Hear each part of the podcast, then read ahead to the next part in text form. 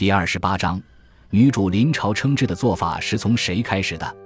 临朝称制是指皇后、皇太后或太皇太后在皇帝年幼的时候代理行使皇帝权力的制度。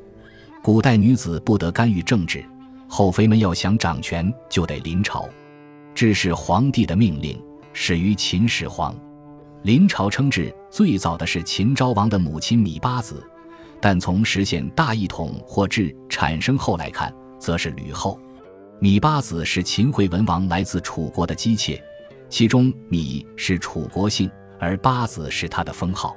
八子的地位不高，位于皇后、夫人、美人、良人之后，在秦国后宫的八级下面还有妻子、长史、少史的封号，终只是居于中下游。因此，在秦惠文王身后。他和儿子嬴稷就在皇后和新君秦武王的合谋下，被送去燕国当了人质。三年后，秦武王死于意外。芈八子在燕国的支持下，果断地联络了自己的义父弟魏冉，拥立嬴稷回国。经历了三年的季君之乱，终于使嬴稷登上了王位的宝座，成为秦昭王。他也因此成为宣太后，并在秦国临朝称制了四十一年。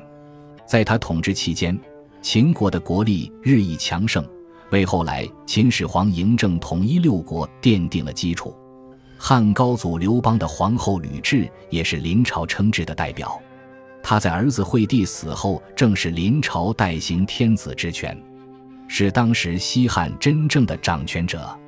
在他执政的七八年中，史书中直接以高后某年记事，《史记》《汉书》等正史也为他专门立了帝王资格的本纪。吕后的执政生涯也算成功。她虽然扶植诸吕，对待朝臣心狠手辣，但政治局面基本稳定，社会经济得到恢复，为其后的文景之治打下了基础。在中国历史上，历代都有些临朝称制的后妃，其中唐朝的武则天和清末的慈禧太后就是其中很出名的两位。武则天不但临朝称制，还当上了女皇帝，并改国号为周。